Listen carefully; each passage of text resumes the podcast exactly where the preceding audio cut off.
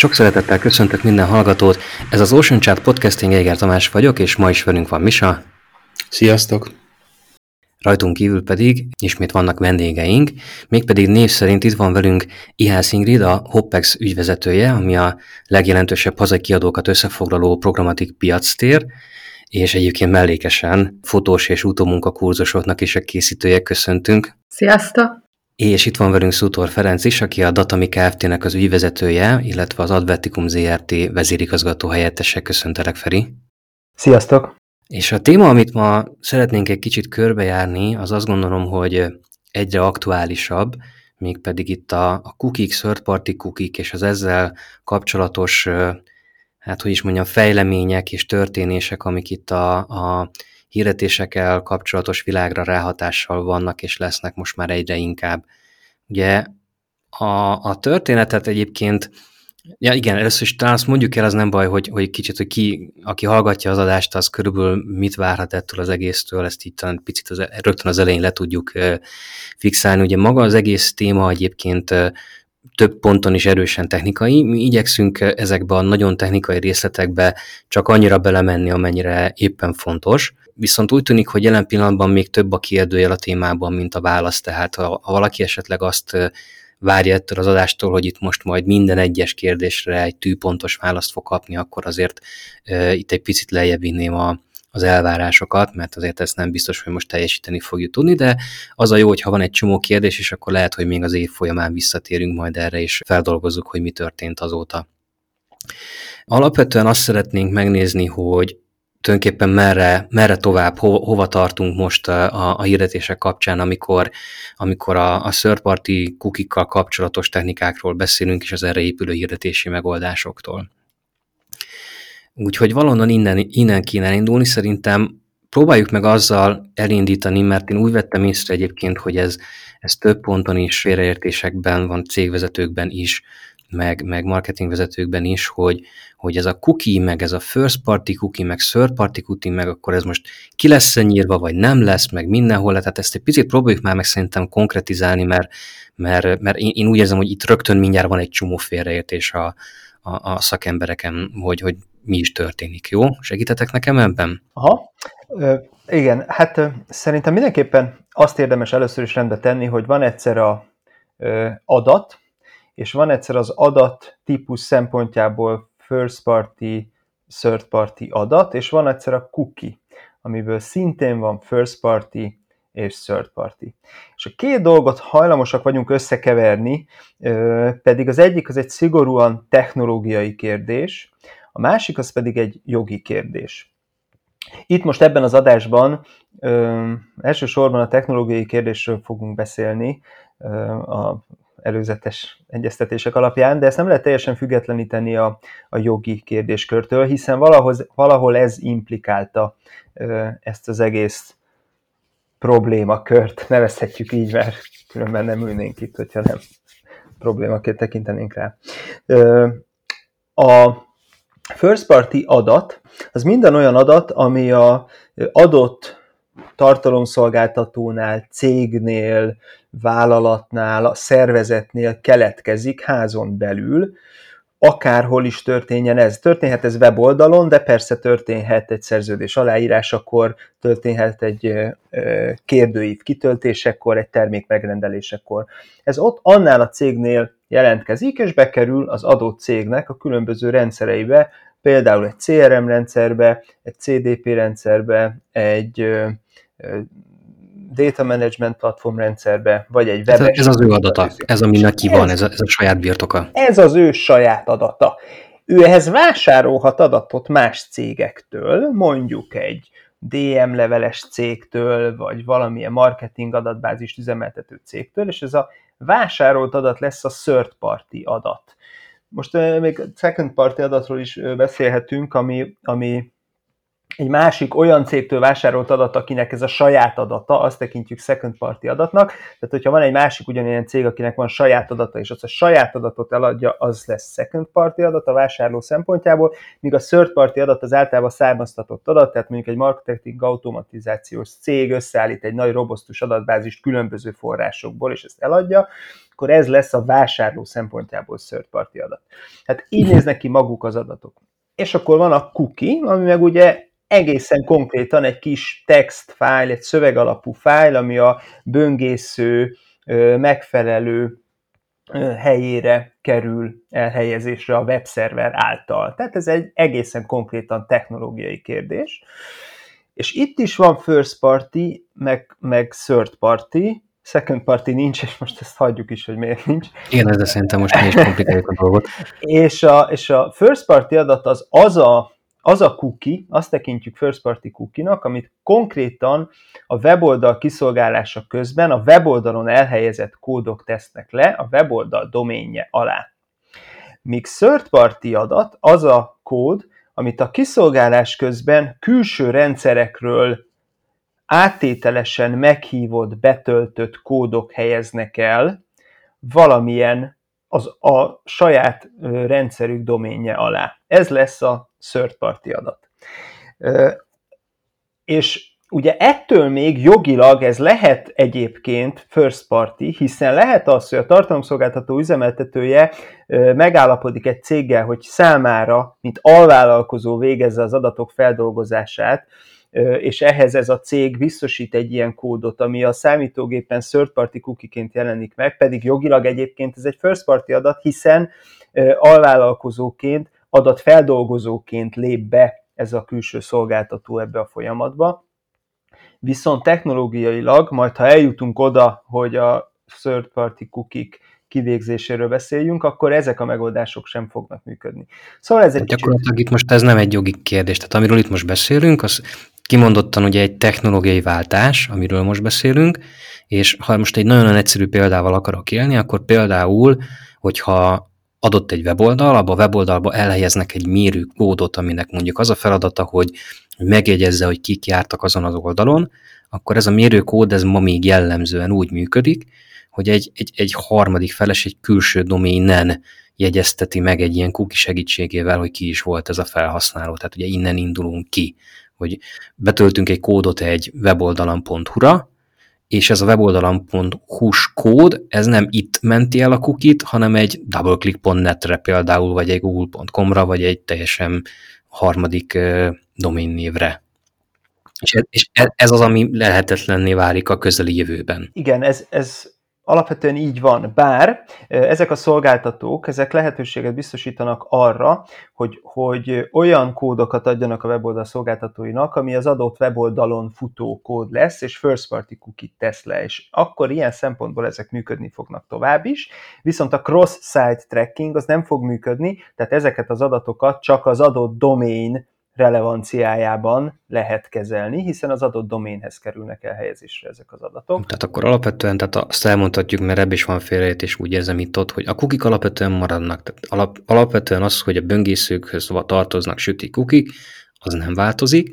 A, a felhasználhatósága az, ami egyébként már egyre jobban korlátozódik, és most ez kap még egy, egy erős csavart. Egyébként, ha ha így visszagondoltok, hogy egyébként ahonnan ez az egész legalábbis bennem elindult, az ugye az volt, hogy a, a Google-nek volt egy, egy blogbejegyzése, ami még 2020 januárjában ugye közölték, hogy jó, akkor, akkor két év múlva a Chrome böngészőben tessék elfelejteni ezeket a third party kukikat, de aztán ahogyan beszélgettünk itt az adás felvétel előtt, igazándiból az derült ki, hogy ez talán még korábbra tehető, nem Ingrid? Tehát, hogy nem biztos, hogy itt van egyébként az egésznek az origója, ha most nagyon meg akarjuk találni ezt a pontot.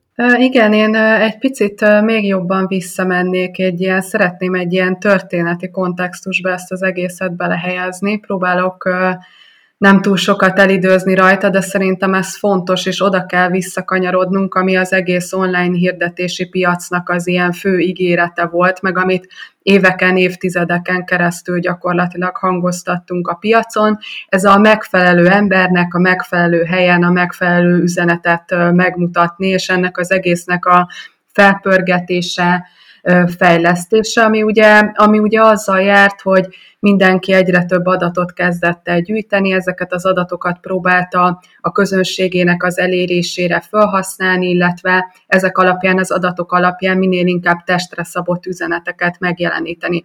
És ez a, ez a folyamat igazából így a, a tetőfokára hágott már az elmúlt években. Most elég arra gondolni, hogy az ember egyszer rákeres egy, mit tudom én, egy valamilyen kamera alkatrészre, és utána nem bírja magáról a hirdetéseket levakarni az interneten, mert már a videóvágáshoz, meg a mindenhez kapja a különböző hirdetéseket.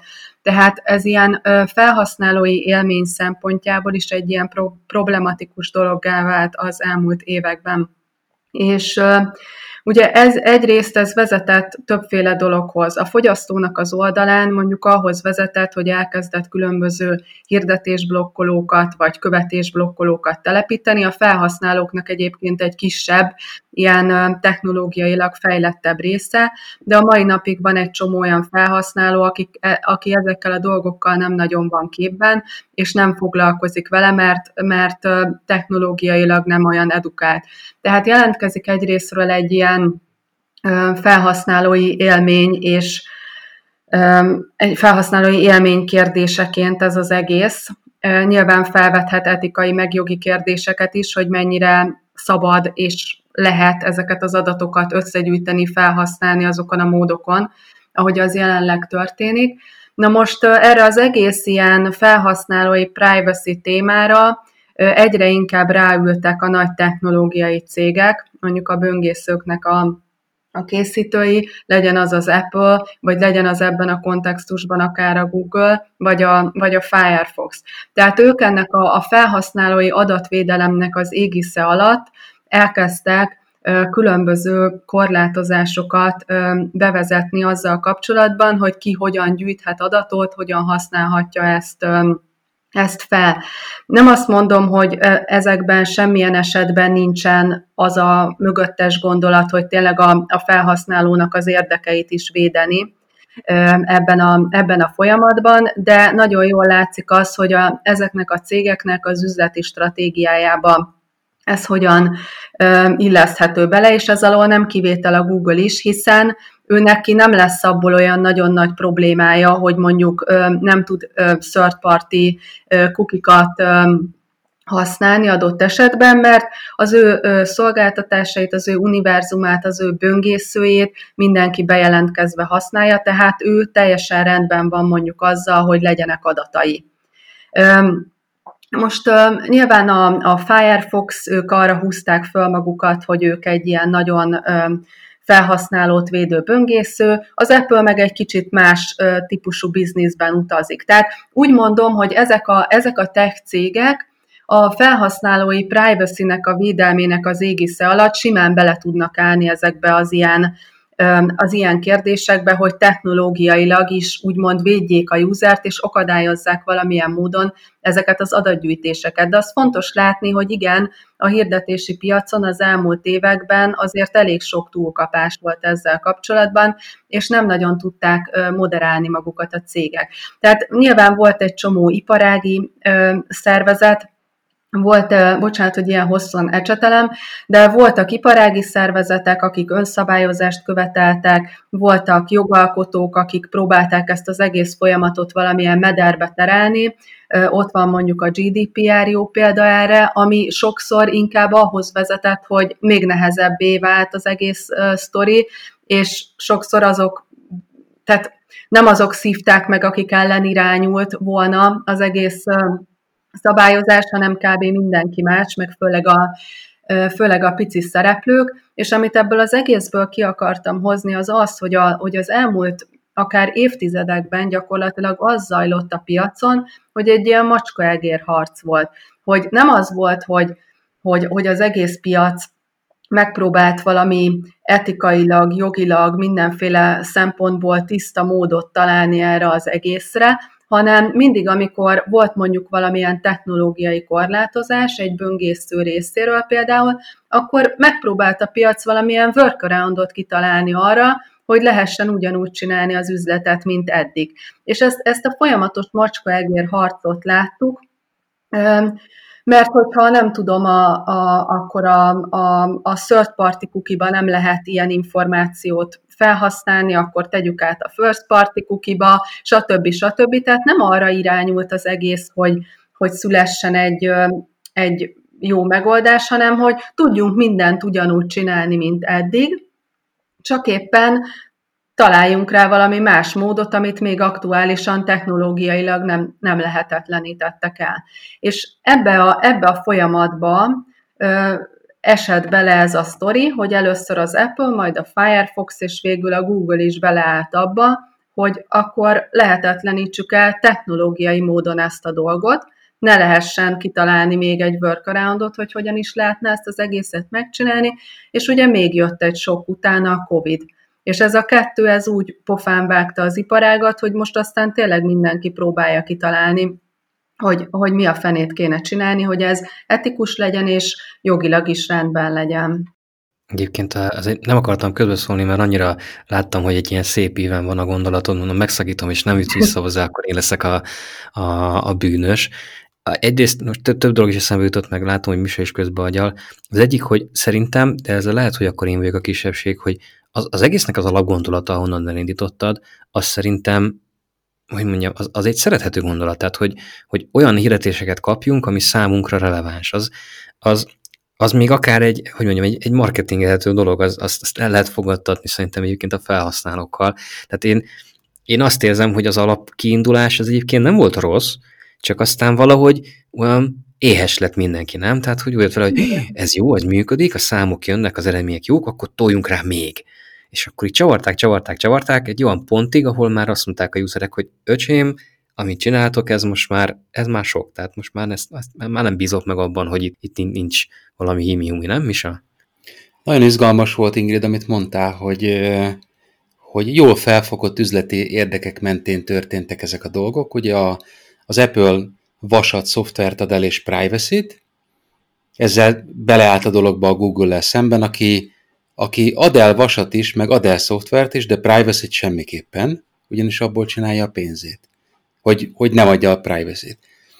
Aztán ugye a Firefox, a böngésző felállt az Apple mellé, most a Google-nek nem sok esélye van, hogy ne tegye, szerintem osztottak, szoroztak, és kitalálták, hogy akkor ők is beleállnak, mert ahogyan mondtad, nekik van adatuk, Hát annyi, mint a nyű, és az ő szempontjukból first party, mert nem is tudom, lassan tíz éve volt az a, a, a nagy váltás náluk, hogy összeolvasztották az összes terméküket egy darab datapulba, és elfogadtatták minden userrel, hogy ha megnézel a YouTube-on egy videót, azt mi felhasználjuk hirdetésre.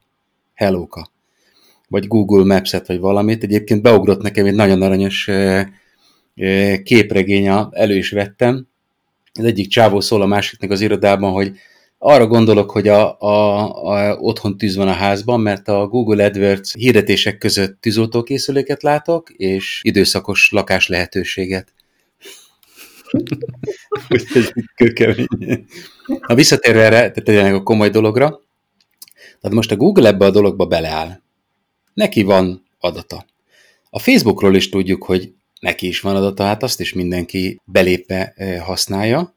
Sőt, azt is tudjuk, hogy a Google-nek akkor is van adata, hogyha ez egy bizonyos Apple eszközön van, mert ezt egy eh, Google mérnökkel beszélgetve mondta, hogy ja, elég, hogyha az Apple eszközön egyszer beléptél a Gmail fiókodba, nem is kell benne maradni. Onnantól kezdve, amikor följössz és böngészel, akkor a, az eszköz ID-val szépen be tudunk téged azonosítani. Meg az a kérdés első, hogy lehet, hogy ellövik a saját lábukból a nyolcból egyet, de ezzel együtt ellőnek valakit, akinek csak egy lába van, vagy kettő, de Kibe lőttek most bele nagyot a programatik piacba? Szerintem úgy általában az adtech szektorba lőttek bele egy elég nagyot. Tehát belelőttek mhm. milyen olyan, minden olyan cégbe, aki retargeting szolgáltató, adatbázis gyűjtő szolgáltató, marketing automatizációs cégekbe, sőt kutató, piackutató, közvéleménykutató, reklámhatékonyságmérő cégekbe. Gyakorlatilag mindenkibe belelőttek, akiknek nincsen olyan World Garden megoldása, hogy egy, hogy egy nagy, robosztus, saját kerítésen belüli first party cookie adda alapú rendszert kialakítson, és erre, erre fejlesz rá a szolgáltatásait. Minden olyan, akinek ilyen nincs, ami azért több van, mint akinek van, Igen. abba elég nagyot belelőttek. Tehát gyakorlatilag a, a, a legnagyobb szolgáltatók, egy Yahoo, egy Facebook, egy Google, egy Microsoft, ezek közön is szépen nagyon jól meg lesznek, ahogy azt Ingrid is mondta, hiszen az ő termékeik olyanok, hogy egyrészt megvannak az adatai cookie nélkül is, másrészt kis túlzással bármihez kérhetnek konszentet, hozzájárulást, az emberek ezt úgy is el fogják fogadni, mert, mert, mert használni akarják a szolgáltatásukat. Viszont azok a kis független szolgáltató cégek, akiknek nincs megfelelő adatuk és nincs megfelelő nyomás gyakorlási lehetőségük sem, azoknak, azok nagyon nehéz helyzetbe kerülnek uh-huh. ettől a lépéstől a jövőben. Azt gondoltam, mert azt láttam, hogy ennek a dolognak van egy, egy, egy politikai része is. Ugye a GDPR nem érinti azonosan az európai cégeket, meg a nagy tech cégeket Észak-Amerikában, tehát ők azért az európai piac nélkül is túlélnének, bár azért fontos piac nekik, de valószínű nem ezért csinálták, hanem azért, mert a, a nagy tech cégeket Amerikában a kongresszus és Európában az Európai Unió rendesen támadja a privacy fronton, azért ott volt egy csomó meghallgatás most így az elmúlt egy-két évben, és megpróbálnak elé menni ennek a dolognak, és igazából kitűzni az ászlóra, hogy mi elképesztően védjük a, a, a személyiségi jogokat, de valójában csak olyan lépéseket tesznek, amit ki lehet rakni a kirakatba, de attól az ő üzleti modelljük egy picikét sem sérül. Jó gondolom? Én még annyival egészíteném ki, hogy egyébként azért Amerikában is megjelent már a jogi szabályozásban is az európai GDPR-hoz hasonló kezdeményezés, mondjuk a kaliforniai törvényben, és azért az nincs kizárva, hogy esetleg más államokban is hasonló lépéseket fognak tenni. Tehát igen, én is ezt gondolom, hogy így elő, elébe mennek ennek az egész folyamatnak látszott intézkedésekkel is.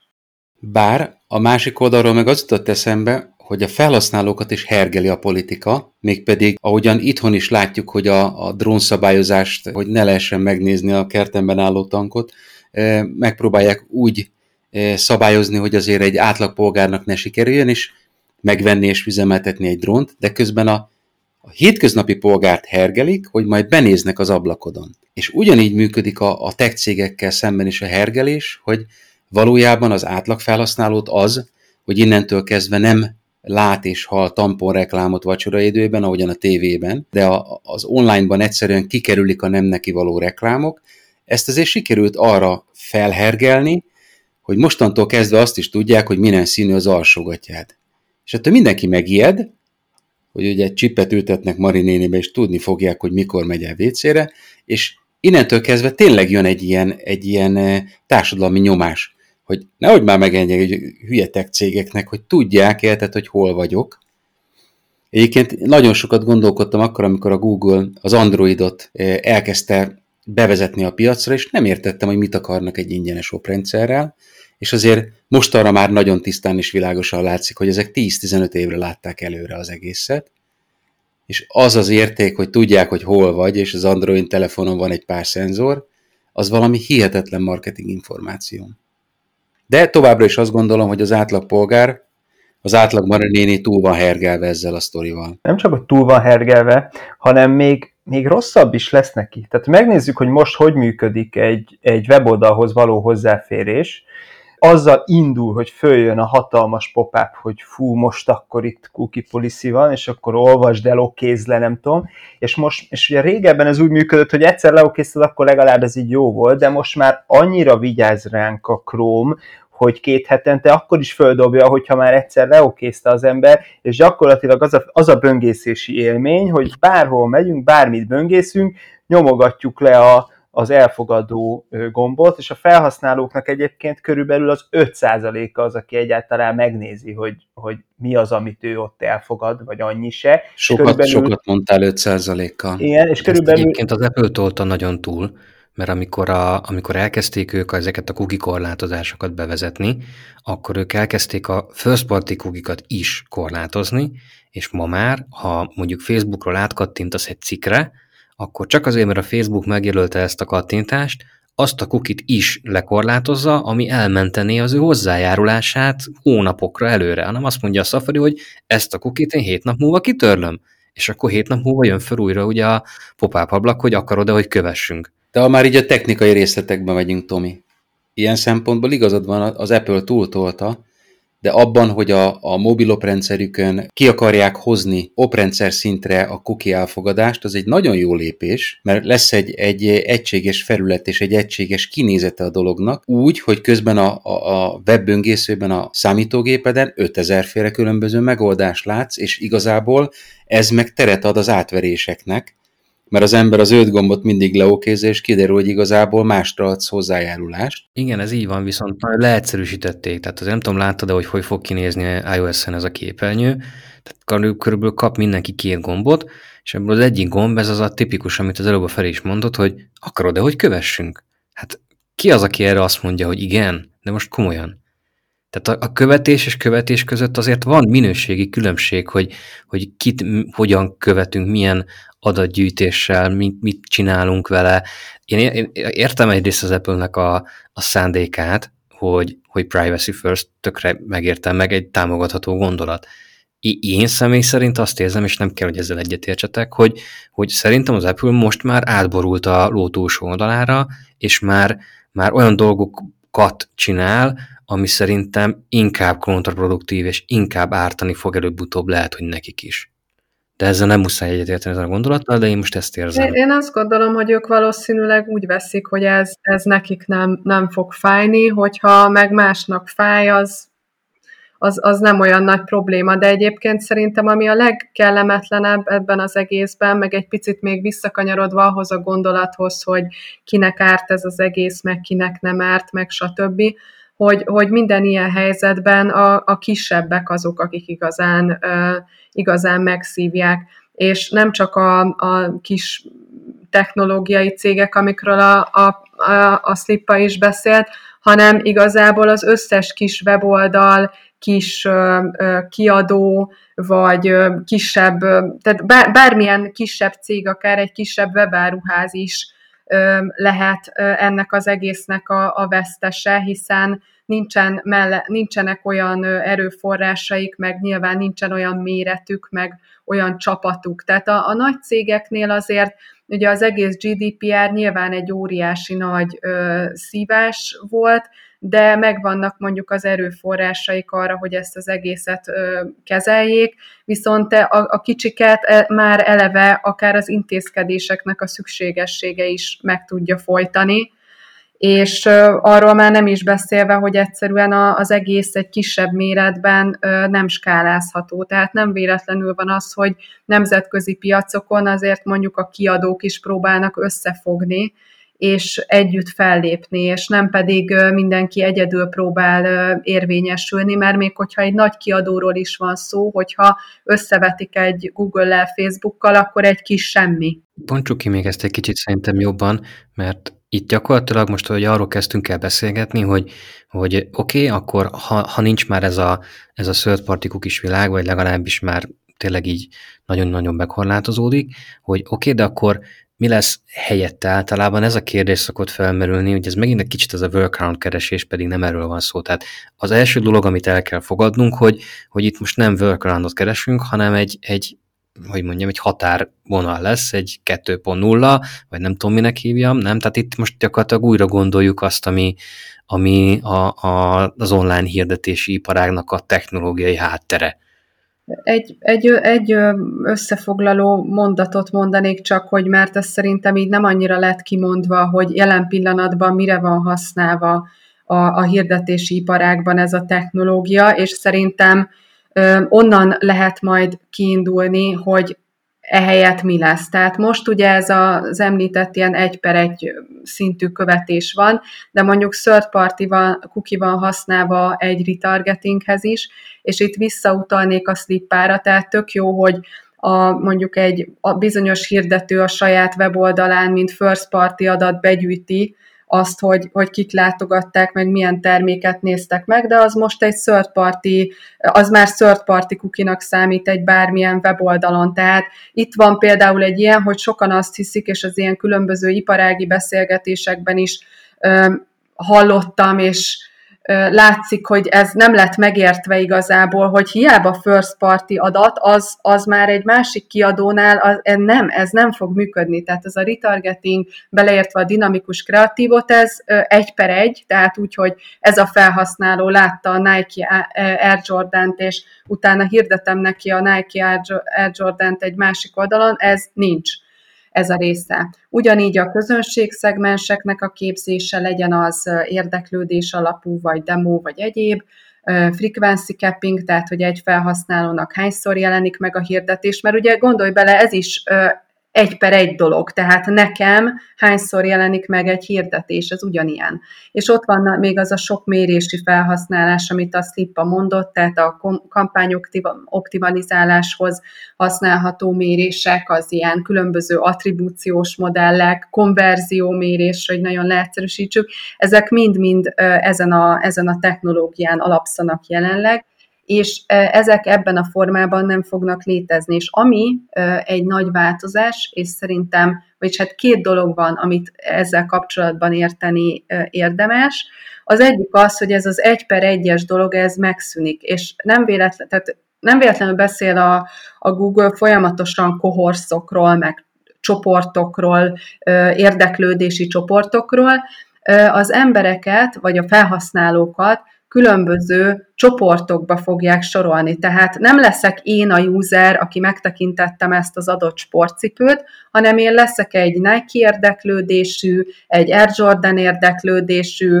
egy sportcipő érdeklődésű csoportnak a tagja. De eddig is alapvetően ezt használtuk, nem? Tehát amikor hirdetéseket kezeltünk, akkor alapvetően nem egy-egy felhasználót céloztunk, hanem ugyanúgy felhasználók csoportját egy bizonyos érdeklődés szerint. Lehet, van, le, nyilván vannak olyan felhasználások, de mondjuk egy retargetingnél az, hogy én ugyanazt a cipőt megkapom, amit néztem, az tök egyértelműen azon alapszik, hogy én most megtekintettem azt az oldalt, és én ugyanazt a cipőt ö, megkaptam utána hirdetésben. Tehát ez az egyik része, hogy hogy, hogy ez az egy-egy helyett csoportok lesznek, hogy ezeknek a csoportoknak mekkora lesz a mérete, tehát mekkora lesz az a tűrés, ami alapján ö, csoportokat fognak képezni, ez, ez még vitatárgya. Tehát, hogy, hogy akkor ez, ez egyébként működhet a, bocsánat, ez működhet a retargetingbe is, nem? Tehát, hogyha ha kellő számú ember látogatta meg az én oldalamon azt a sportcipő adatlapot, akkor én ilyen értelemben bekerültek abba a csoportba, és akkor én utána ugyanúgy látni fogom ezt a cipőhirdetést, nem, csak, csak ott már nem az egy-egy miatt, hanem azért, mert van egy kellő számú felhasználó, aki, aki de, ebbe a... Ezért, ezért említettem ezt a, a, a, a skálázhatóságot mhm. például. Mm. Tehát ez, ez egy, nagy, egy nagy webáruháznál biztos nem lesz probléma, de mondjuk egy kis webáruháznál azért számomra kérdéses, hogy ő, ő számára mennyire lesznek használhatóak ezek a, ezek a szegmensek később. Tehát engem, ennek, ennek számomra ez nem teljesen egyértelmű. Ugye most jött ki egy ilyen kvázi kutatási eredmény ezzel kapcsolatban, ahol a Google azt állította, hogy tesztelte ezeket az interest csoportos targetálást versus a cookie alapú, third party cookie alapú targetálást, és hogy állítólagosan 95%-os eredményt hozott, de ezzel kapcsolatban semmilyen módszertant nem publikáltak, vagy vertik kumot, vagy, vagy bármit, tehát igazából ez most csak egy olyan, hogy a Google azt mondja, hogy ez így tök király lett. De... 95 százalék, tehát a, a, a, az így képzett, az új módszerrel képzett közönségnek a beltartalma, az 95%-ban egyezett azzal, amit a eddig használt módszert. Nem a konverziós teljesítmény. Hát a reklámhatékonyság. Igen, aha, aha, tehát, hogy a... Hogy jó, jó, csak hogy ezt tudja mindenki, aki hallgatja a adást, mit jelent ez a 95%. Módon a két különböző módon történő célzás esetén azt állították, hogy majdnem ugyanolyan jó volt a konverzió ezekkel, a, ezekkel az új csoportokkal. Most már, de egyébként még, még egy dolgot szerintem tisztázni kell. Tehát az egyik az elszakadás az egyéntől kvázi, és a, a csoport. A másik viszont az is egy nagyon fontos dolog, hogy hogy egyszerűen másképp fog működni a hirdetéseknek a kiszolgálási folyamata. Tehát jelen pillanatban az egész hirdetés kiszolgálás az egy darab requestből indul ki. Tehát amikor a felhasználó megnéz egy oldalt, akkor ott az egy szerver, a reklámkiszolgáló szervere az adott kiadónak, az elkezd bekérdezgetni különböző egyéb szolgáltatókhoz, tehát az SSP-hez, ugye a kiadó oldali programmatic technológiához, az SSP bekérdezget a DSP-hez, a, a buyer oldali ö, ö, technológiához, és ez az egész dolog, ez egy request, elindul a, a, az ad és utána visszajönnek a hirdetések, és az ad a kiadói ad eldönti, hogy milyen hirdetés kerül kiszolgálásra. Jelen pillanatban ez így működik. Ezzel szemben a Google-nek ez az új megoldása, amit bemutattak, itt a böngésző a központ, és a böngésző lesz az a hely, ahol eldől az, hogy milyen hirdetés kerül kiszolgálásra. És ez kvázi nem a, nem a, innentől nem a kiadó egy szervere. A böngésző gyűjti az érdeklődési csoportokat, az érdeklődési csoportok alapján küld ki kéréseket, kvázi letölti előre a hirdetéseket a böngészőbe, és majd egyszer csak kiszolgálja őket azoknak az interest grupoknak. Tehát, hogy ez De egy akkor, nagy... ez, akkor ezek szerint ez az is kell, hogy beálljon a dolog mögé a többi böngésző is. Tehát ez, ez most a Chrome-beli működés, tehát most Igen. arról beszélünk, hogy a Chrome-ban ez a dolog hogy fog működni. Ez öm, ugye a, a, az, hogy a, tehát ez, ez a dolog, ez a Chrome-ban fog működni, tehát Igen, itt a, ugye ez a Chrome Privacy Sandbox megoldása, és az arra, arra ráakasztott csoportképzés, és mi egyéb. Még ugye arról beszéltünk, hogy, hogy merre megyünk, és hogy, és hogy vége a kiskapuknak. Ez elméletileg jól hangzik, de gyakorlatilag azt is lehet látni, hogy a, a cookie világ megszorongatásával elindult egy másik folyamat is, ez pedig a új lenyomat alapú, fingerprint alapú ö, azonosítás. És ö, nagyon sok cég elment ebbe az irányba, ami egy kifejezetten káros és veszélyes és, és rossz irány, hiszen az aztán teljesen kontrollálhatatlan. Tehát itt az történik, hogy, a, hogy a, azok a rendszerek, akik részt vesznek ezeknek az adatoknak a gyűjtésében, kiszolgálásában, megnézik, hogy milyen technikai és egyéb paraméter rendelkezik az az adott eszköz, amikről, amiről az adott felhasználó éppen internetezik. És itt bele lehet érteni ebbe a képernyőfelbontást, operációs rendszert, az IP címet, ami egyébként személyes adat, a használt böngészőt, böngésző verziókat, a bővítményeket, bővítmények verzióit, és egy sor-sor-sor adatot, Ilyen tele, telepített betűkészlet listát használnak föl benne, például ilyet is Így néztem, mint tehát elképesztő. Tényleg, Hát, ezt nem is tudom, láttam egyébként, bocsánat, hogy közbevágok a gondolatodban, nehogy elfelejtsd, hogy merre folytatod, de például én láttam egy, egy olyan demo oldalt, majd lehet kikeresem, belinkelem a adás leírásba, ahol ilyen fingerprint megoldással azt megoldották, hogy ha én megnyitottam ugyanazt az oldalt mondjuk inkognitó módba, ugyanazt az ID-t dobta nekem vissza az oldalt. Tehát kiírta, hogy oké, okay, akkor neked most adok egy ID-t, 1, 2, 3, 4, 5, 6, és megnyitottam inkognitó módba, és ott is 1, 2, 3, 4, 5, 6 voltam. Tehát, hogy ilyen, ilyen elképesztő módon összetudták drótozni, hogy én, én vagyok most. Azoknak a, felhasznál, azoknak a hallgatóknak, akik, akik ugye nem teljesen familiárisak ezekkel a technikai leírásokkal, ezt úgy kell elképzelni, hogy ha van egy ember, akiről nem tudjuk, hogy ő kicsoda, de hogyha elég pontosan le tudjuk írni, hogy ő hogy néz ki, meg milyen tulajdonságai vannak, és ez a lista, amit róla így írkálunk, az elég hosszú, akkor egy idő után ki fog jönni az, hogy a teljes népességből egyetlen egy olyan ember van, aki megfelel ennek a leírásnak, mert csak neki lesz pont olyan árnyalatú haja, pont olyan árnyalatú bőre, és itt és itt Fingerprintet ezt így kell elképzelni, és ezért is fingerprint új lenyomat, ami gyakorlatilag csak egy embert azonosít. És ez egy nagyon veszélyes folyamat, mert, mert ugye mert ugye kontrollálhatatlan, mert erre aztán semmilyen ráhatása nincsen a, a sem a felhasználónak, és egyébként még a böngészőgyártóknak is korlátozott. Nyilván ezt próbálják csökkenteni azt, hogy milyen adatokhoz lehet hozzáférni egy webes requesten keresztül, de azért elég sok adathoz hozzá lehet férni, mint ahogy az előbb elmondtuk, már csak azért is, mert ez meg a weboldalak technológiai működéséhez szükséges.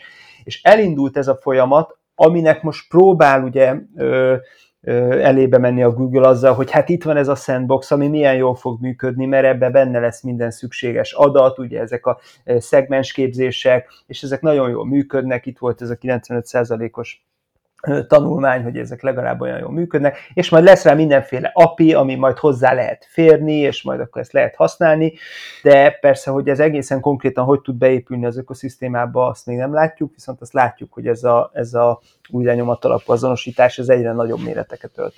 A Google Privacy Sandbox-ba az így konkrétan egy ilyen kimondott deklarált tétel, hogy a fingerprinting az nem oké, okay. tehát hogy az így az így konkrétan ki van ebben, a, ebben az egészben mondva. Egyébként még egy aspektusról nem beszéltünk, és az szerintem tök fontos az, a, az, e, az egészben, hogy vagy hogy összehasonlításképpen, hogy mondjak ilyen számokat, hogy amikor annak idején a Firefox-ból ki lett vezetve a third party cookie, így default, tehát legalábbis ez az alapértelmezett beállítás, hogy nem, nem működnek a third party cookie akkor mi így a kiadói hirdetési bevételekben, abban a böngészőben láttunk egy 80%-os visszaesést, azonnal, és az összességében mondjuk egy 15%-os bevétel visszaesés volt. Tehát ha az a kérdés fölmerül, hogy mi történne holnap, hogyha nem lenne elérhető sehol sem a third party cookie, akkor az lenne a válasz, hogy hogy ez a bevétel kiesés jelentkezne a kiadóknál, és egyébként magának a Google-nek is vannak olyan becslései, hogy az ilyen nyílt piaci típusú bevételekben, ahol jellemzően ezeket a célzási formákat lehet csak használni, mert más lehetőség nincs, ilyen 50% fölötti azonnali bevételkiesésről beszélnek, és ez az egész azért fájó dolog, tehát nyilván a hirdető oldalán az, hogy, hogy a targetálásnak a lehetőségei változnak vagy csökkennek, de kiadói oldalon is nagyon fájó tudhat lenni, hogy a bevételi lehetőségek ezáltal drámaian ö, visszaesnének, és ezért is kulcskérdés az, hogy, hogy, hogy a privacy sandbox az, az melyik oldalnak mennyire fog tudni segíteni, vagy nem segíteni, illetve hogy melyik oldal mit tud csinálni, vagy milyen alternatív lehetőség van. Mert hogy oké, okay, hogy lesz az a privacy sandbox, de, de nem csak ez lesz, tehát hogy vannak más irányok is, amiken, amiken dolgozik a, a, az iparág jelen pillanatban, illetve akár a programmatic piacnak is van egy olyan része, már most is, és ez a fejlett piacokon nagyobb mondjuk, mint 50 százalék, Magyarországon 50 százalék felé közelít, a díleknek a piaca, ahol jellemzően nem ez a third party adattargetálás a legfontosabb, hanem az, hogy a kiadói adatokra támasz, támaszkodnak benne. Tehát ez, a, ez az egész third party cookie téma, ez elsősorban a nyílt piaci vásárlást érinti, ahol a hirdetők a third party cookie alapján képzett adatszegmenseket, illetve felhasználókat próbálják meg elérni a hirdetéseikkel. Ezt csak szerettem volna, hogy így ki legyen mondva, meg hogy legyenek ilyen viszonyítási alapok, hogy ez mondjuk anyagi szempontból kinek mit jelentene, hogyha holnaptól a Chrome-ban nem lenne. És ugye persze ezt meglépte már az Apple 2017-ben, és utána 18-ban a, a Firefox, de ezeknek a böngészőknek kicsi a piaci részesedése nemzetközi szinten. Tehát ha mondjuk van egy, egy, egy 10%-os részesedésű böngésző, Nyilván mondjuk egy német piacon, ahol a Firefox elég nagy, ott az, már a Firefox is nagyon fájdalmas volt, tehát mondjuk olyan 30% körüli részesedése van ott aztán. Fájdalmas, de az egész világnak igazából sem a Safari, sem a, a, a Firefox nem volt annyira fájdalmas, mert ezek, ezeket kevesen használják relatíve. Viszont a Chrome-nak a részesedése az 60% fölött van. Tehát ha ami ott történik, az, az az egész piacot baromira nagyon befolyásolja, és ezért van mindenkinek a szeme a Google-ön, és nem, nem, azért, nem csak azért, mert ők a Google, hanem mert ott van a Chrome, és az ekkora része az egész piacnak. Igen, egészen konkrétan 63% fölött van a Chrome ö, nemzetközi szinten, tehát az egész világon 20% körül van a ö, Safari, és 5% körül van a Firefox jelenleg. Tehát akkor tulajdonképpen a Google-nél most ugye csak hogy egy kicsit így szumázunk, hogy, hogy hol tartunk, és akkor még innen visszük tovább a gondolatokat.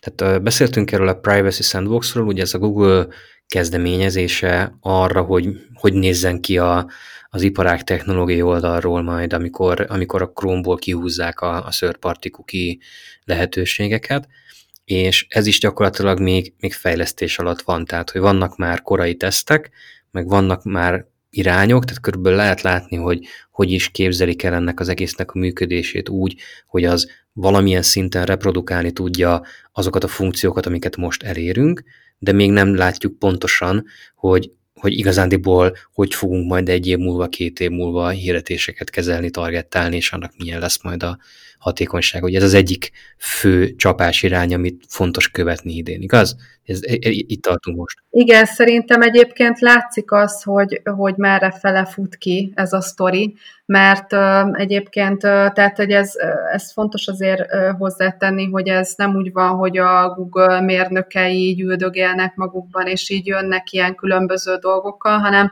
azért valamilyen szintű uh, iparági együttműködés is van ebben, és akkor a, mondjuk úgy néz ki a dolog, hogy a Google kihoz egy ilyen kvázi javaslatot, ezeket ilyen madaras javaslatok néven szokták említeni, mert mindegyiknek valamilyen a rövidítése az egy ilyen madár név tulajdonképpen. A, az első ilyen ez a Turtle volt tulajdonképpen, ami így a hirdetési iparágat legjobban foglalkoztatta, a másik meg mondjuk ez a flok, amiről beszéltünk, tehát ez a, ezek az érdeklődési ö, csoportoknak a képzésének a miben léte, meg ilyesmi. Mennyit izzadhatnak ezen, hogy kitaláltunk valamit, akkor most nevezzük már el úgy, hogy ennek a rövidítése egy madárnév legyen. Tehát azért gondold el, hogy valakit erre ráállítanak, akkor most ezt nevezd el, öcsém. Igen, igen, egyébként az a... Hagyománya van Amerikában, tehát a törvényeket is így nevezik el. Igen, és akkor így a, a, tehát amikor kijönnek mondjuk ezek a propózalak, akkor a különböző piaci szereplők ilyen vagy kiegészítő propózalakat, vagy ilyen counter propózalakat, vagy nem tudom, hogy mondjam, tesznek, és van egy, van egy csomó cég, egy mit tudom én, a, a Magnite mondjuk a Rubicon régebbi Rubicon, vagy RTB House, meg ilyen típusú cégek tesznek még ilyen, ilyen finomítási javaslatokat kvázi. Picit Én... kilobizzák maguknak, hogy annyira ne fájjon senkinek. Hát nyilván ők a, nyilván saját érdektől is vezéreltem, meg próbálják feltárni azokat a hiányzó dolgokat, amik a, a jelenlegi use case-eket, tehát ahogy használják most a third party cookie nem feltétlenül fedik le. Most egy példa, hogy ugye körülbelül ilyen 25 darab apiról beszélnek, ami, amin keresztül majd különböző dolgokat lehet csinálni, és mondjuk az egyik az a, a konverziós API, és ott még a jelen állás szerint az például nem megoldott, hogy, hogy mondjuk view through, tehát olyan konverziókat is lehessen mérni, ahol nem történt kattintás. Tehát például ez egy, ez egy ilyen munka folyamat, hogy akkor ez is legyen valahogyan belerakva, vagy, vagy olyan, amit, amit úgy érzik, hogy nem kezeltek megfelelőképpen, vagy károsan, arra jönnek ilyen újabb és újabb javaslatok, és mondjuk a Google átnézi nyilván ezeket a javaslatokat, megfogadja belőle, amit mondjuk jónak tart, és akkor kijön egy, egy új javaslattal. Tehát így jött most ki a, tulajdonképpen a Turtle a frissítése, ez a Fledge nevű javaslat, és akkor abba már belefoglaltak néhány olyan dolgot, amit a különböző iparági szereplők javasoltak. De a nap végén egyébként nyilván a Chrome csapat fogja eldönteni, hogy így, így mi lesz. És a másik, ami fontos, az az, hogy, hogy Q1, Q2-ben már bizonyos dolgokat ki fognak tenni tesztelésre a böngészőbe. Tehát ezek nem, nyilván nem defaultból fognak futni, uh-huh. de de ki lehet majd őket kvázi próbálni. És akkor ugye az, az lenne a cél, hogy így próbák vannak, meg javaslatok, meg izé, és valami használható dolog ki tudjon sülni a végén. Egy, egyre, kevés, tehát egyre kevesebb most már a számunkra nem látható háttérmunka folyamat, és véletlenül egyre több lesz az, ami kipróbálható, tesztelhető, hanem is nekünk személyinként, de, de az iparák számára egyre inkább kézzelfogható dolgokról kezdünk most már beszélni. Igen, tehát most, most kezdődik el az a, az a folyamat tulajdonképpen, amikor ezeket lehet tesztelni, de én azt gondolom, hogy ez az egy év, ez nagyon-nagyon kevés idő, és tényleg pont bele fogunk majd futni abba az elképesztő kapkodásba, ami, ami egy GDPR vagy egy akármi kapcsán is ö, felmerült, hogy ne, erre nem lesz, tehát ennyi idő alatt nem tud felkészülni a piac egy ilyen változásra rendesen, azt gondolom. De azért adjuk meg nekik, hogy bevonták a piacot, annak ellenére, hogy tökéletesen monopól helyzetben vannak, és simán megtehetnék, hogy csak döntenek, azért azt a, a, a gesztus mégiscsak megteszik a piac szereplőknek, hogy bevonják őket. És ez azért jutott csak eszembe, mert mondjuk a Facebook esetében egy ilyenre nem számíthatnánk.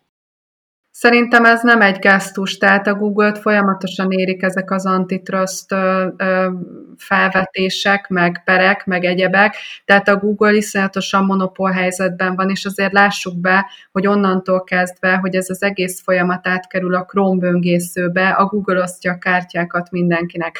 Tehát ők ebben a jelen helyzetben nem tehetik meg szerintem, hogy, hogy legalább látszólag egy iparági párbeszédet kezdeményeznének róla ez, ez akkor állna meg, hogyha annó, amikor ahelyett, hogy azt mondták volna, hogy oké, okay, akkor 2022-ben valamikor kivezetjük a kukit, ahelyett azt mondták volna, hogy na, figyeljetek, beszéljük ezt meg. Lehet egy olyan megoldás, hogy a kukikat láthatóvá tesszük, és mondjuk havonta egyszer följön egy ablak a Chrome-ban, ami kilistázza mondjuk domének szerint, hogy milyen kukik vannak, kategorizálja őket, egységes kukikezelés lehetővé tesz, egyszerűsítve törölve, időket hozzárendelve, hogy mit mennyi idő. Tehát ez egy csomó mindent lehetett volna kezdeni úgy, hogy ne boruljon föl a jelenlegi ökoszisztéma, hogy ez egy látható, transzparens ö, folyamat legyen, amellett, hogy egyébként a felhasználó kezébe odaadjuk a, a kukival való, ö, illetve a saját adataival való ö,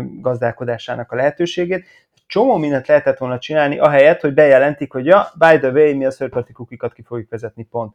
Tehát nem kellett volna ehhez az is, hogy az Apple meg a Firefox se legyen ennyire drasztikus a lépéseivel?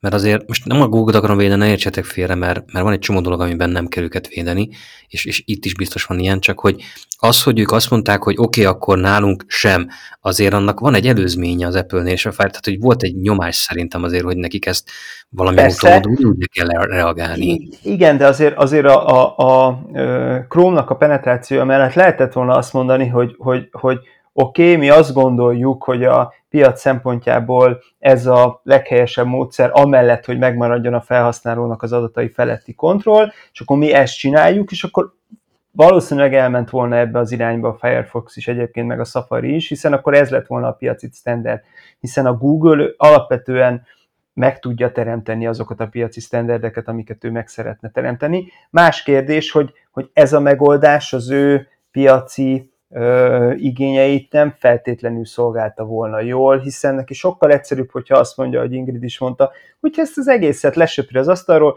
és behozza házon belülre, beleteszi a böngészőbe ezt a szegmensképzést, beleteszi a böngészőbe a szegmensekhez való hozzáférésnek a jogosultság kezelését, beleteszi amit csak lehet, beletesz a saját böngészőjébe, nyilván az az ő piaci lehetőségeit jobban alátámasztja. Tudjátok, mi jut erről eszembe? A, a Demolition Man, a pusztító Wesley snipes -a. 2032 és egy darab étterem van a Pizza Hut. Megvan? Igen. igen. Hát igen, egyébként. Nagyjából ez az irány. Sajnos, igen. igen. Nem megnyugtató, egy kicsit sem.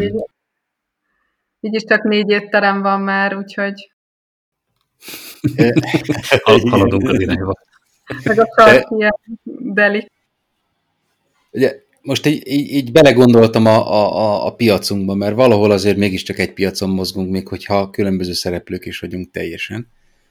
De egyik oldalról húz minket a, a, a nagy tech szereplőknek a, az önkényes döntései, mint például ez.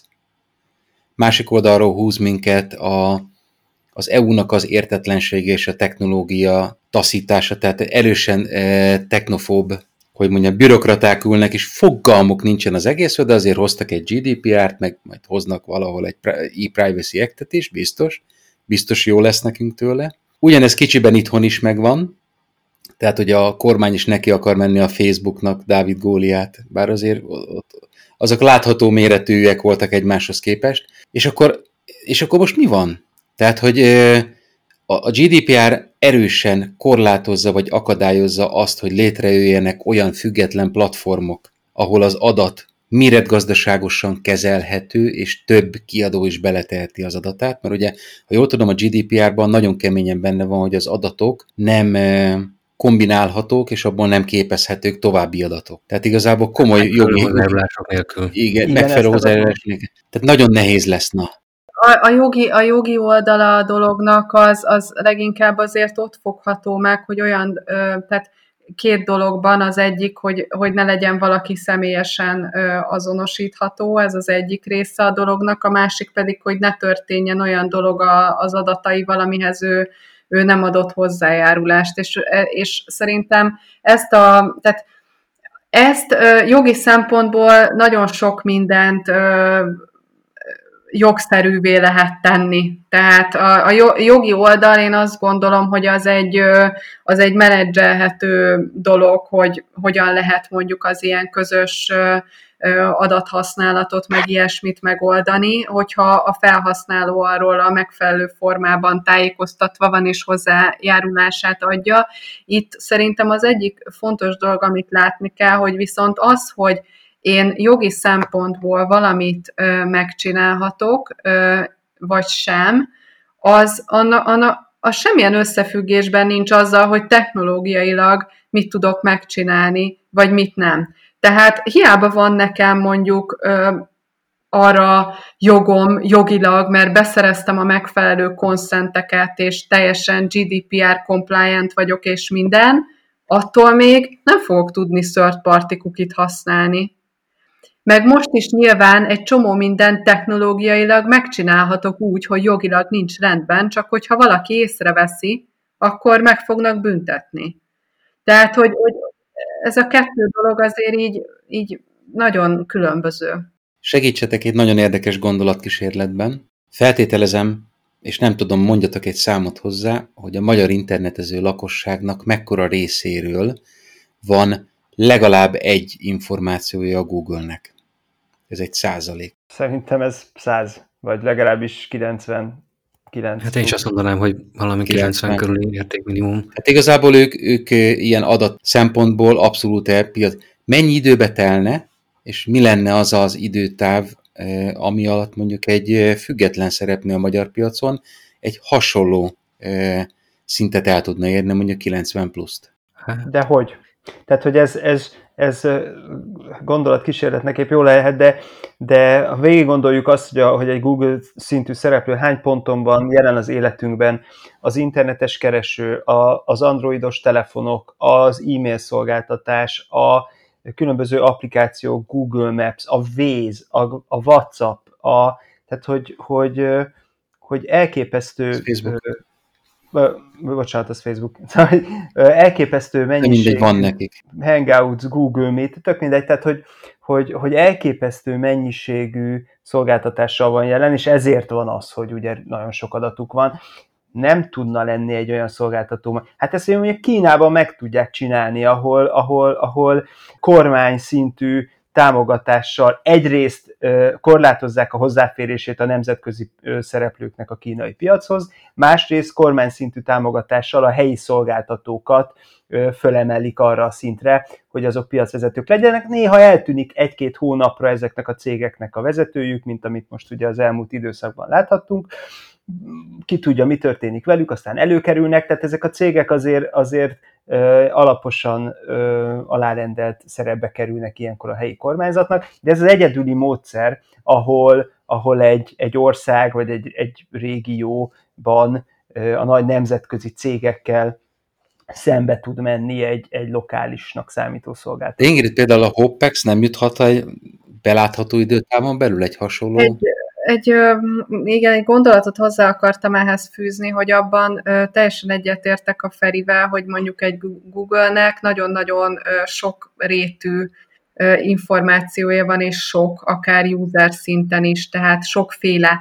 De maga az, hogy, hogy a, mondjuk az internet használóknak a számosságát tekintve azért egy-egy nagy kiadó simán egy 80-90 százalékos elérést tudhat magában, akár önmagában is, hogyha több nagy kiadó összeáll, az szinte a teljes internetező közönséget lefedi. Az viszont, hogy mondjuk ennek a, a, az adatnak a gazdagsága milyen, tehát az attól is függ, hogy kik ezek a szereplők, akik összeállnak nemzetközileg, mondjuk egy Németországban.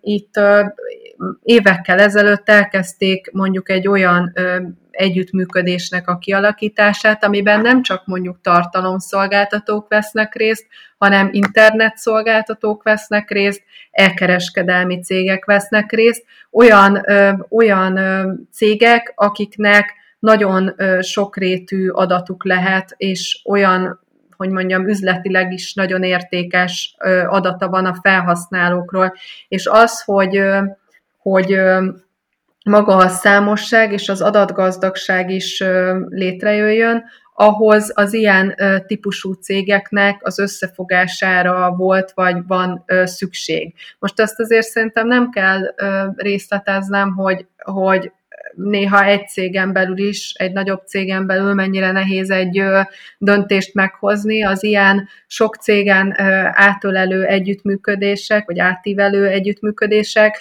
azok évek alatt születtek meg más piacokon is, tehát hosszú éves egyeztetések kapcsán. Mi is egyébként, tehát amióta én idejöttem a Hopexhez, azóta napirenden van a, a közös adatstratégiának a kérdése, meg ennek a miben léte, és most az egész folyamat elkezdésébe beleékelődött a COVID, ami visszavetette ezeket a dolgokat, és amúgy sem könnyű megállapodásra jutni, tehát egy picit itt, itt ez a projekt így meg van rekedve, én azt remélem, hogy most már előre tud mozdulni, de iszonyatosan időigényes tud lenni, és még csak arról beszélünk, hogy, hogy kiadók, és nem arról, hogy a Magyar Telekom, vagy a nem tudom, az EMAG is benne van a sztoriba.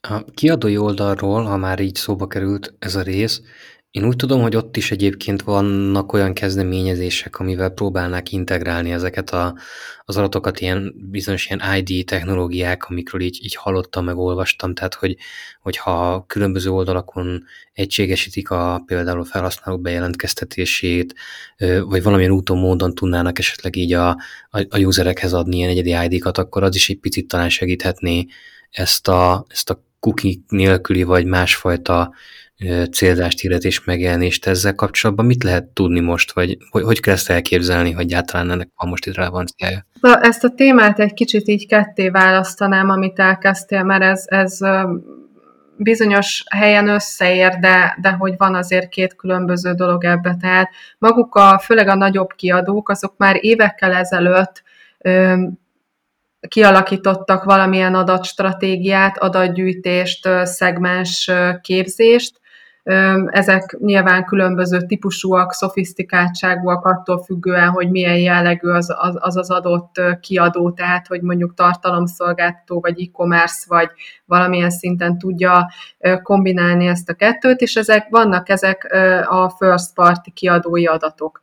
Ezek jelen pillanatban is használatosak a piacon, a direkt kampányokban is, és programmatic kampányokban is használhatók, de ez nem, tehát ugye a programmatic piacnak két része van, az egyik a, a nyílt piac, amin gyakorlatilag bárki vásárolhat, hogyha nem esik valamilyen kiadói tiltás alá, tehát nem egy adott szektor, vagy a lapos has, vagy a mit tudom én micsoda, tehát ha nincsen kitiltva, és fizetne annyit a megjelenés, akkor megjelenhet, tehát ez a nyílt piac piac, és van egy másik része a programmatic piacnak, amire utaltam, hogy ez, ez egyre nagyobb része, ez a kiadói megállapodások, a dílek vagy PMP, ezeken a neveken fut, és ezekben jelen pillanatban is lehet használni a kiadói adatokat, és használják is a hirdetők.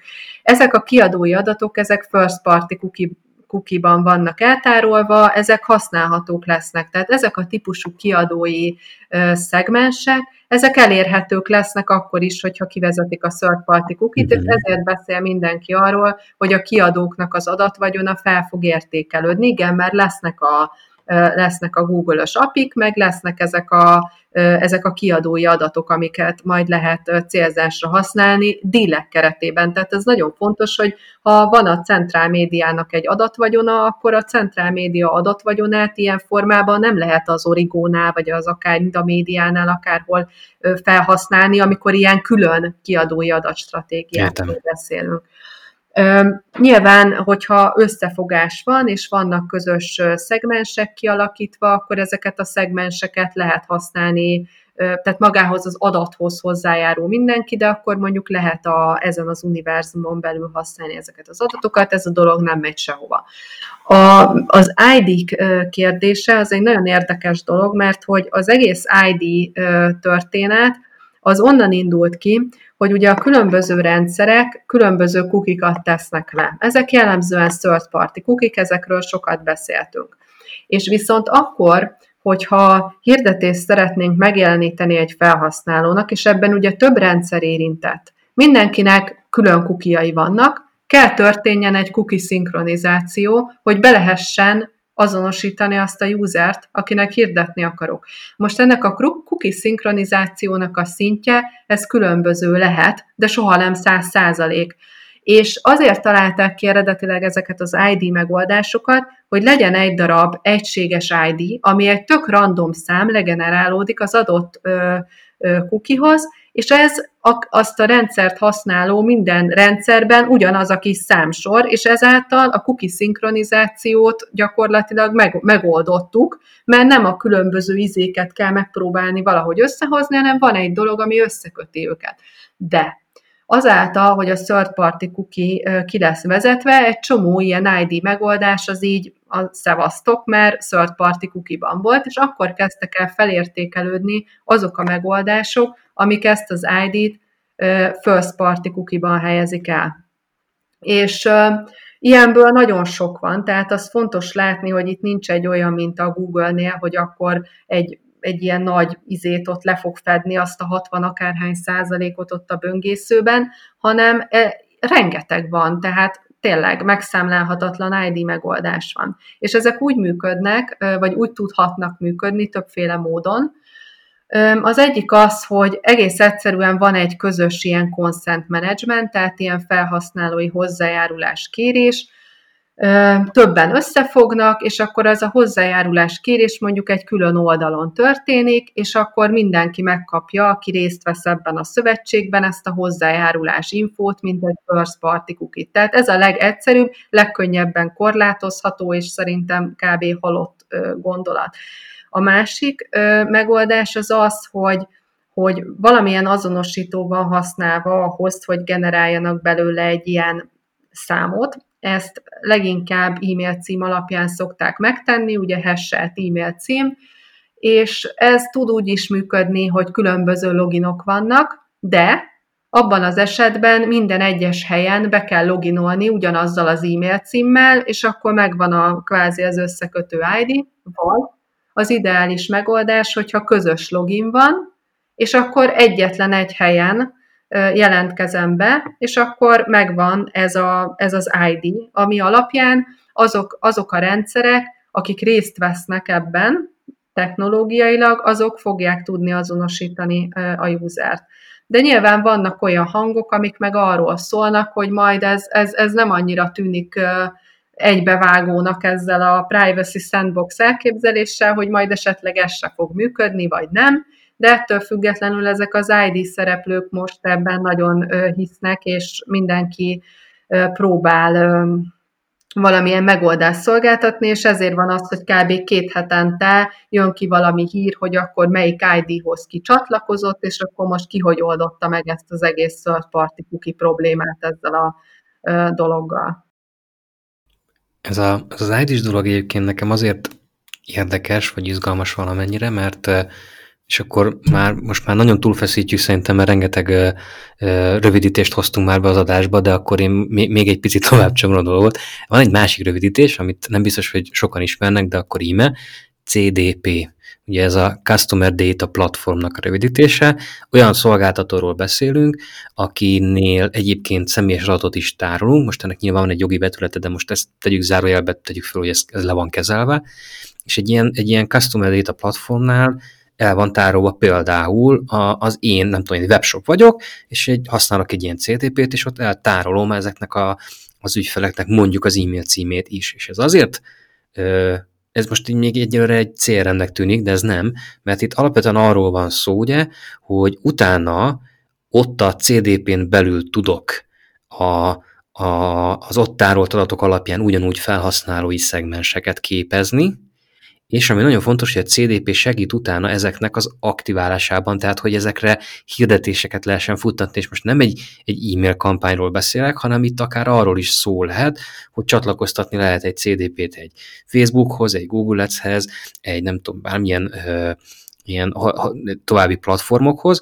és az egésznek a működése ugye az, onnan eredeztethető, hogy ha ott van egy e-mail cím ebben a CDP-ben, akkor ez fogja kvázi a kapcsot adni majd a hirdetési rendszerrel. És hogyha van egy ilyen ID platform, amiről az előbb beszéltél, és ott van egy e-mail cím, akkor ez akár azt is jelentheti, hogy mindenféle kukik nélkül egy ilyen CDP segítségével is akár megjeleníthetek specifikus hirdetéseket egy olyan közönségnek, akiket én rakok össze effektíven, nem? Feri, erről mindent hallottál már. Mm, igen. Uh, szóval egyrészt a... Uh, igen. hogy, hogy arra mondtam az igent, hogy jól, hogy, hogy jól mondtad, csak uh, picit technikailag ez uh, össze, vagy bonyolultabb kérdés. Valóban a CDP rendszerek, akik uh, uh, nem tudják, azok tulajdonképpen okosított CRM-ek, nagyjából így szoktunk rá hivatkozni. A CRM rendszerek azok a klasszikus cégeknél az ügyféladatok tárolására szolgáló rendszerek voltak, míg a CDP-k azok inkább leginkább digitális térben marketing fókuszú adatgyűjtő rendszerek, in-house adatgyűjtő rendszerek. Ezekben a rendszerekben gyűjtjük össze az összes aktivitását az a felhasználóinknak, azokkal legyenek mondjuk egy foglalási rendszerből a weboldalon létrehozott aktivitások, de akár a adott web, a saját Facebook oldalunkon elvégzett aktivitásaik is.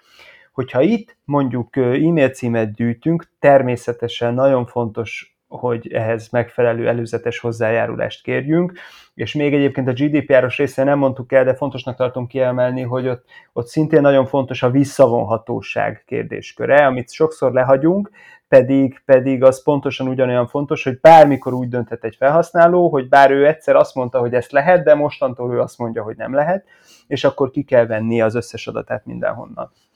Lényeg az, hogy ezek a CDP rendszerek ezeket az adatokat összegyűjtik, és például Facebook esetén van arra lehetőség, hogy konkrétan e-mail cím listát töltsek én föl a saját Facebook Business accountom alá, és a Facebook megtalálja azokat a felhasználókat, akiket az én Facebook oldalamat követik, és ezekkel az e-mail címekkel szerepelnek a Facebook rendszerében, és én fogok tudni nekik valóban hirdetést kiszolgálni, anélkül, hogy cookie azonosítóim lennének. Mellesleg egyébként ez azonosítókkal is működik per most, tehát most, most a Facebook ad arra lehetőséget, hogy egy ilyen tracking scripttel a Facebook az azonosítóhoz hozzákapcsoljam a saját first party cookie azonosítóimat, majd föltöltsem ezeket a first party cookie azonosítókat, és ezt a Facebook hozzá fogja kötni a regisztrált Facebook userek e-mail címéhez.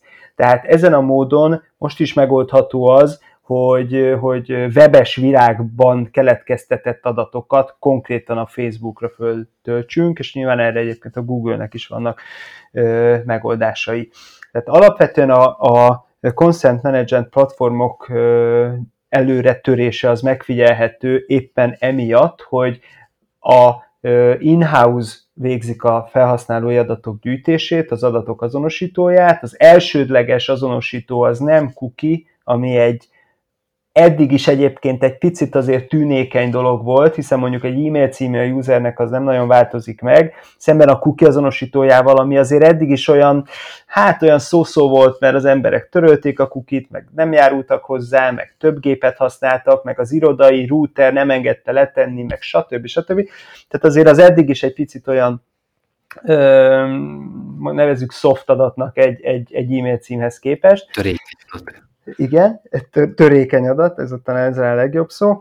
Szemben ezekkel a CDP rendszerekkel, amik viszont nagy előnyük, hogy házon belül vannak, tehát minden általunk gyűjtött adat az first party adat, hogy az azonosítás módja az nem cookie alapú, hanem jellemzően e-mail cím, vagy valamilyen, vagy telefonszám esetleg, vagy valamilyen olyan személyes adat, ami egyébként fix, és az egyes külső rendszerekhez történő adataktivációt pedig meg tudják oldani az egyes rendszerekkel külön-külön biztosított lehetőségeknek megfelelően, amik jellemzően nem cookie alapú lehetőségek, hanem valamilyen e-mail cím harmonizáció, vagy, vagy, vagy egyéb saját skriptes adategyeztetés és, és matching.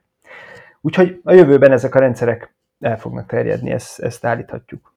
Ez volt az Ocean Chart Podcast mai adása, amiben ismét rengeteg mindenről beszéltünk. Ugye alapvetően onnan, indultunk ki, hogy, hogy azért ezek a third party cookies, ezek, ezek most már előbb-utóbb el fognak tűnni tőlünk, és, és az egész hirdetési piacnak egy, egy teljesen új érába kell átlépnie, és itt volt egy nagyon-nagyon fontos gondolat, azt talán nem baj, ha visszaidézem, hogy, hogy itt most nem workaroundokat, nem megoldásokat keresünk, hogy akkor, akkor hogyan lesz ez majd kivéthető, hanem itt most tényleg egy, egy teljesen új valamibe kezdünk bele, kezdenek bele, hogy most ez kicsoda és mikor kezdett bele, ezt adásba kiveséztük, most ezt nem idézem vissza.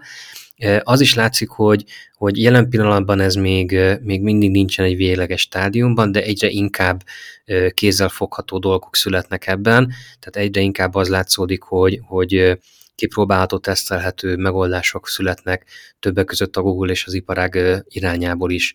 Google-nél ugye ott van ez a Privacy Sandbox, beszélgettünk egy kicsit arról, hogy a kiadóknál vannak ezek a ID megoldások, onnan egy icipicit tovább mentünk a CDP-k irányába, de onnan már nem tovább. Magyarul az, hogy hogyan fogunk egy-két év múlva hirdetni, célozni, és hogyan fogjuk a hatékonyságot megtartani, az úgy tűnik, hogy több irányba is tovább mutat, hogy ebből mi marad életképes, és, és mi lesz az, ami majd ténylegesen hajtani fogja a hirdetési ipart mondjuk 3-4 év múlva, azt ebben a pillanatban még biztosan nem lehet megmondani, de vissza fogunk szerintem térni még erre a témára, valószínűleg még idén egyébként, amikor ez majd jobban kikristályosodott. Köszönjük szépen a vendégeinknek a részvételt. Itt volt velünk Ihász Ingrid, a Hobbex ügyvezetője. Köszönöm szépen, örülök, hogy itt lehettem veletek és itt volt velünk Szutor Ferenc, a Datami Kft. ügyvezetője és az Advertikum ZRT vezérigazgató helyettese. Köszönöm a lehetőséget. Ha tetszett az adás, és most hallottad először a podcastet, akkor mindenképpen hallgass meg az előző részeket is, sok érdekes témán dolgoztunk már fel. Kövess minket a kedvenc podcast appodban, Spotify, Apple Podcast, Google Podcast, egy szóval kedvenc appodban csak keres rá az Ocean Chart podcastre, és már is értesülhetsz új adásaink megjelenéséről, amelyik abban lájkolni is lehet az adást, kérlek tedd meg, ha tetszett, amit hallottál, és hogy ha már like, van Facebook oldalunk is, Ocean Chart Podcast néven megtaláltok és követhettek minket, és végül van weboldalunk is, Chart podcast.hu. Köszönjük még egyszer, hogy velünk voltatok ma. Misa, neked is minden jót kívánok. Sziasztok! Hamarosan jelentkezünk a következő adásra, én Geiger Tamás voltam. Sziasztok!